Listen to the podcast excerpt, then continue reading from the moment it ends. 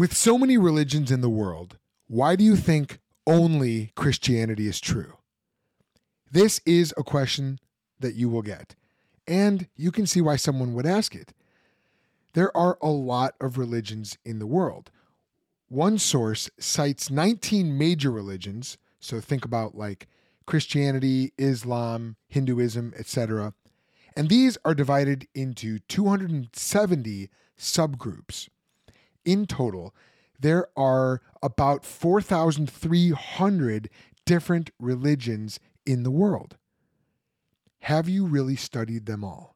And if you haven't, then what are the odds that you just so happened to stumble upon the only one that's correct, or even the best option, or even a good option compared to all the others? So, when you think about it, you can really see why we need to address this. This is Worldview Legacy, the show that helps Christian men become the worldview leaders their families and churches need. My name is Joel Settecase. I'm a pastor by training, and I launched the Think Institute and this podcast in 2019 to help you, the Christian layman, to build a legacy where you, your kids, and your wife will be able to confidently articulate the answers to the questions the world is asking from the Bible, and you will see Jesus change lives as you share your faith. So, with all the religions that are out there, how do you know that only Christianity is true? Being able to answer this question will do a few things for you. It will help you share your faith with non Christians in your life. It will strengthen your own faith as you reflect on why the Christian worldview actually is true. And it will enable you to pass on the Christian worldview to the younger generation as you teach your children not only that Christianity is true, but why Christianity is true and why only Christianity is true. So, if this is a question that you have been asked before, you're going to want to listen to this episode all the way to the end. And if it's a question that you've been wondering about yourself, this episode is for you too. And if you haven't been wondering about this question, but now that I've told you how many religions there are in the world, and now you're wondering, you're going to want to hear this episode as well. This is for you too. Specifically, I'm going to answer why you don't need to investigate every religion in the world in order to know that Christianity is the only true one. Also, why, if Christianity is true, no other competing religion can be true. And what are three ways to investigate religions and why they all presuppose the truth of Christianity. And finally, what are 10 reasons to believe that Christianity is true? Hey, if this is the kind of question that you want to get answers to or you enjoy discussing, I want to tell you about our free community. This is the group where you can join together with 545 others who are on the same journey that you're on toward building that legacy for their families. You're going to get solid answers from the Bible to the questions the world is asking. You're going to get healthy pushback and discussion to sharpen your own views and you're going to get stuff to help you better grasp the tools of theology and philosophy in practical terms so you can know how and when to use them and you can pass on the faith to the younger generation. If you want to join a fellowship of people that are connected together to share ideas and skills and practical help, then you're going to want to listen to the end because at the end of this show, I will tell you more about how to join the group and what it's all about. So stay tuned till the end. So let's dive in. Now, this is a challenge that we need to handle honestly because taken at face value, it's a decent one. It's a pretty good objection. How do you know that Christianity is true? And if true, how can you know that only Christianity is true? Could there be another religion out there that's also true? How would you answer this challenge? So, in this episode, I'm going to give you 10 reasons to believe that Christianity is true. And I'm going to explain how, if Christianity is true, and it is, why that fact eliminates all other religions and competing philosophies from the running. So, step one first, we have to recognize the impossibility of Christianity being true and another competing worldview or religion also being true. And this one's pretty easy to establish because Christianity makes exclusive claims. What it says about God and the world and humanity is unique among the world religions and philosophies and systems. I'll give you an example. John 14, 6 says, I am the way and the truth and the life. No one comes to the Father except through me. You've probably heard that verse countless times. It's Jesus speaking. And what he's saying is that if Christianity is true, then God is God the Father. That's talking about the Yahweh of the Bible. And Jesus Christ himself, God the Son, is the only way to God. So if Christianity is true, no other religious system can be true because they would have a false picture of God and it would have a false, untrue way of getting to God. So, really, the only question here is is Christianity true? Now, before we provide positive support for the truth of Christianity, think about this. How would we go about investigating this question? You know, how would we prove that a religion is true, one religion or another? Well, we could examine the world's religions in three ways. The first way is using logic. We could search them for contradictions. Do they teach anything that violates the laws of logic? Two, we can investigate them scientifically. What are the scientific claims they make about the world? And do those actually comport with the way the world really is? And then third, we could look at their moral teachings. Do they teach things that are good or do they teach things that are evil and immoral? If you follow the teachings, will you be a better person or a worse person? Now, judging their logic and morality is going to require us to have a standard for logic and a standard of morality. And that standard, those rules for logic and morality, they're going to have to have certain attributes. One, they can't be made out of matter. Matter is physical, and these rules are non physical. They are propositions about the world and about proper conduct. They are descriptive as well as being normative. So they can't be made out of matter. They never change. So they're unchanging. They're true everywhere for everyone. So they're universal. They're objective. They don't just exist in your mind or my mind, but they're true out there, outside of our minds. They're knowable. So a standard like this for logic and for morality makes perfect sense in the Christian worldview, but not without the God of the Bible the reason why is because the God of the Bible has all the same attributes. Without God, why would you assume that logic is real or that logic has these different attributes? Because logic is a series of propositions, and propositions are mental entities. They belong in a mind, but they're not grounded in your mind alone or my mind alone. I don't have my own logic and you don't have your own logic. So, for logic to be objective and universal, it has to be grounded in a mind, but that mind can't be a finite human mind like yours or mine. As a Christian, we're like, absolutely. Logic is grounded in God. It makes perfect sense. We believe in logic. But for a non Christian who doesn't believe in the God of Scripture, there's no reason to assume that logic or the laws of morality are even a thing. Now, what about science? To investigate scientific claims, you have to assume certain things at the outset. You have to assume uniformity in nature, that the future will be like the past, that you can do an experiment on Wednesday and then do it again on Friday. And if the conditions are the same, you'll get the same result. Or I can do an experiment in Spain and that I can do the same experiment in South America and I will get the same result if the conditions are the same. Uniformity in nature. Not only that, but I have to assume or presuppose that there are physical laws that remain consistent over time. They must be unchanging. I have to assume that the mathematical principles that I'm using to make my calculations are unchanging. One plus one always has to equal two. Okay, these all make sense in the Christian worldview, but not without God. The Bible says that Jesus Christ holds everything together by his powerful word. Well, if you take Jesus out of the equation, what are you left with?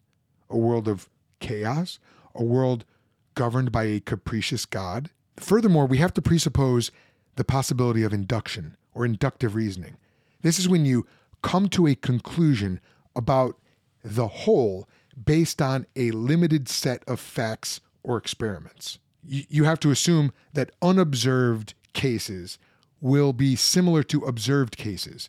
If I drop a bowling ball off of 10 buildings and it falls every time, I can assume that on the 11th building and the 12th and the 13th, that bowling ball is going to fall. Why would I assume that? Because I assume that unobserved cases will be similar to observed cases because I can do inductive reasoning and nature is uniform and there's consistency in these laws over time.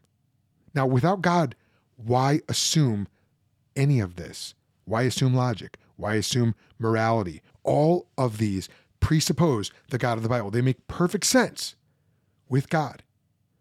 And yet there's no consistent, sufficient, rational basis for these things without the triune God of Scripture. So, logic, science, and morality, if you have to presuppose those preconditions in order to investigate other religions, and those only make sense in the Christian worldview, then you've already answered the question before you even start your investigation. We call this the impossibility of the contrary. You can't imagine a scenario in which logic, science, and morality are not real. And because of that, you have to presuppose the truth of the Christian worldview before you investigating other religions. Again, we call this the impossibility of the contrary. Christianity is true. The contrary is impossible. So, this is our first reason for believing Christianity and no other religion is true the impossibility of the contrary.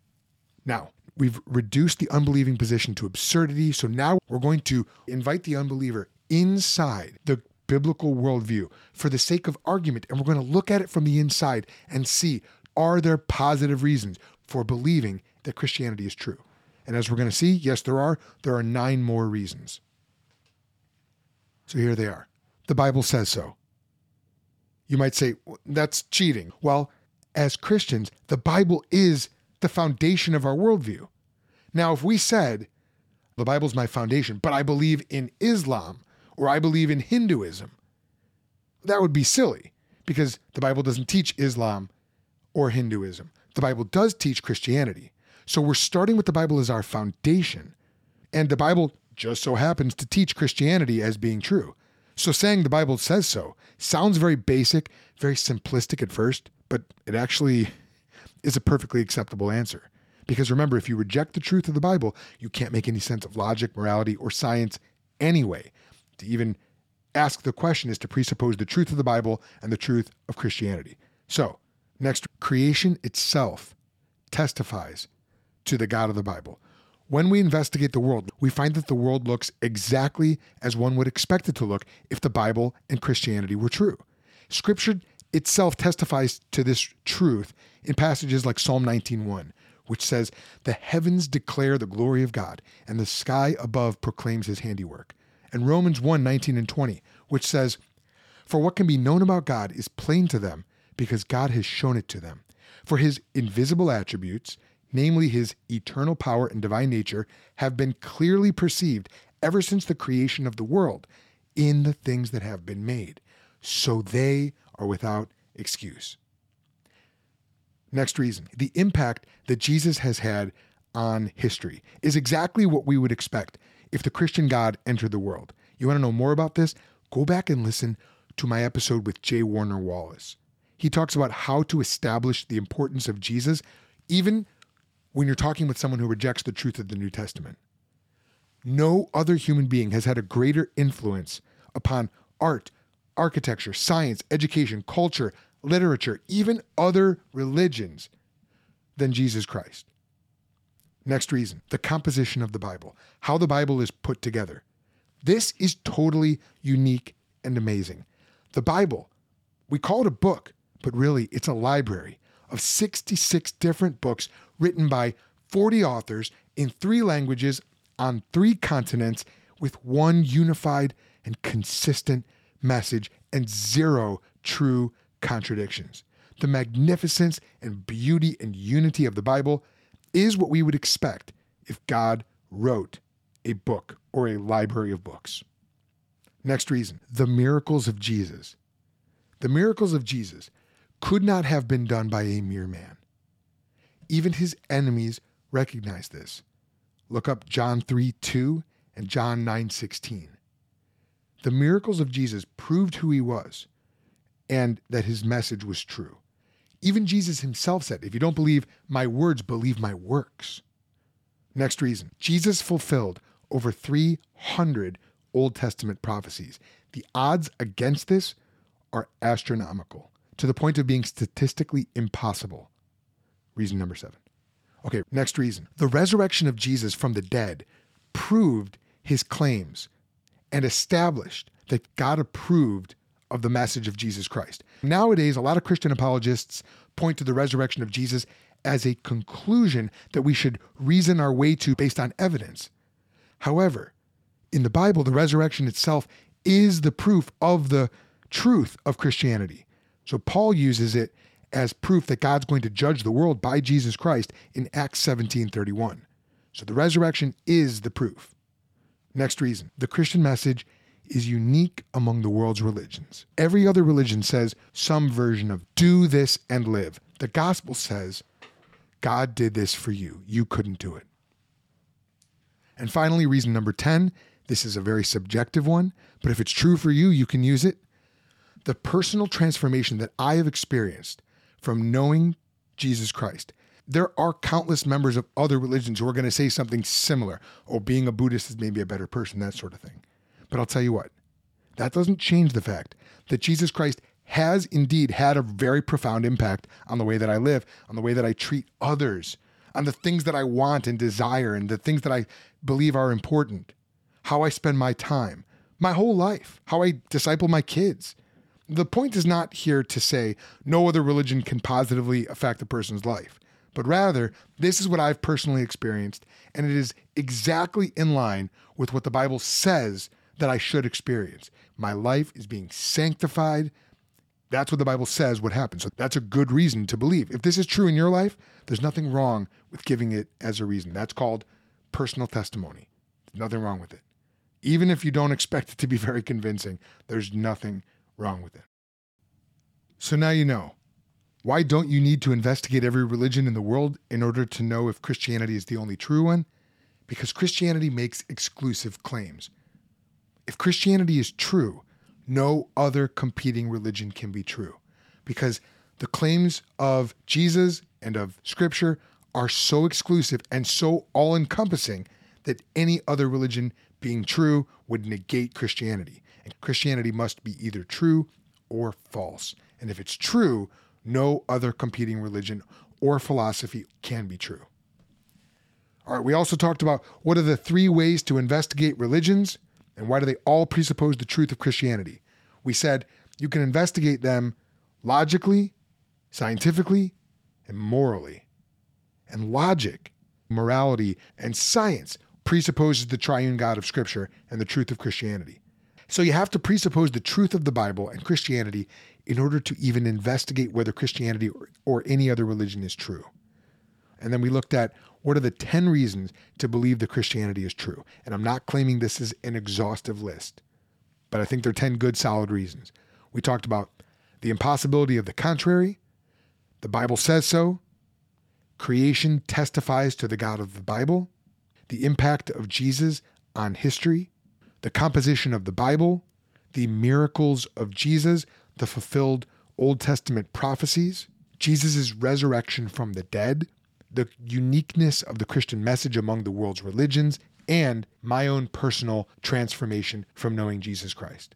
Now, if you want to learn more about this and more about any number of other questions about how to live a Christian life and how to build a worldview legacy for your family, then join the Think Squad group now. Now is the time to become the worldview leader that you and your family and your church need you to be. Just open up Facebook and search for Think Squad. That's T H I N K S Q U A D. Answer these short membership questions, and that's all it takes.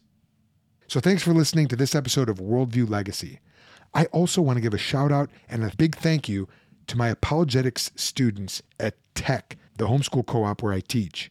They were the first guinea pigs for this talk. This episode was produced by yours truly, Joel Settecase, and is a production of the Think Institute.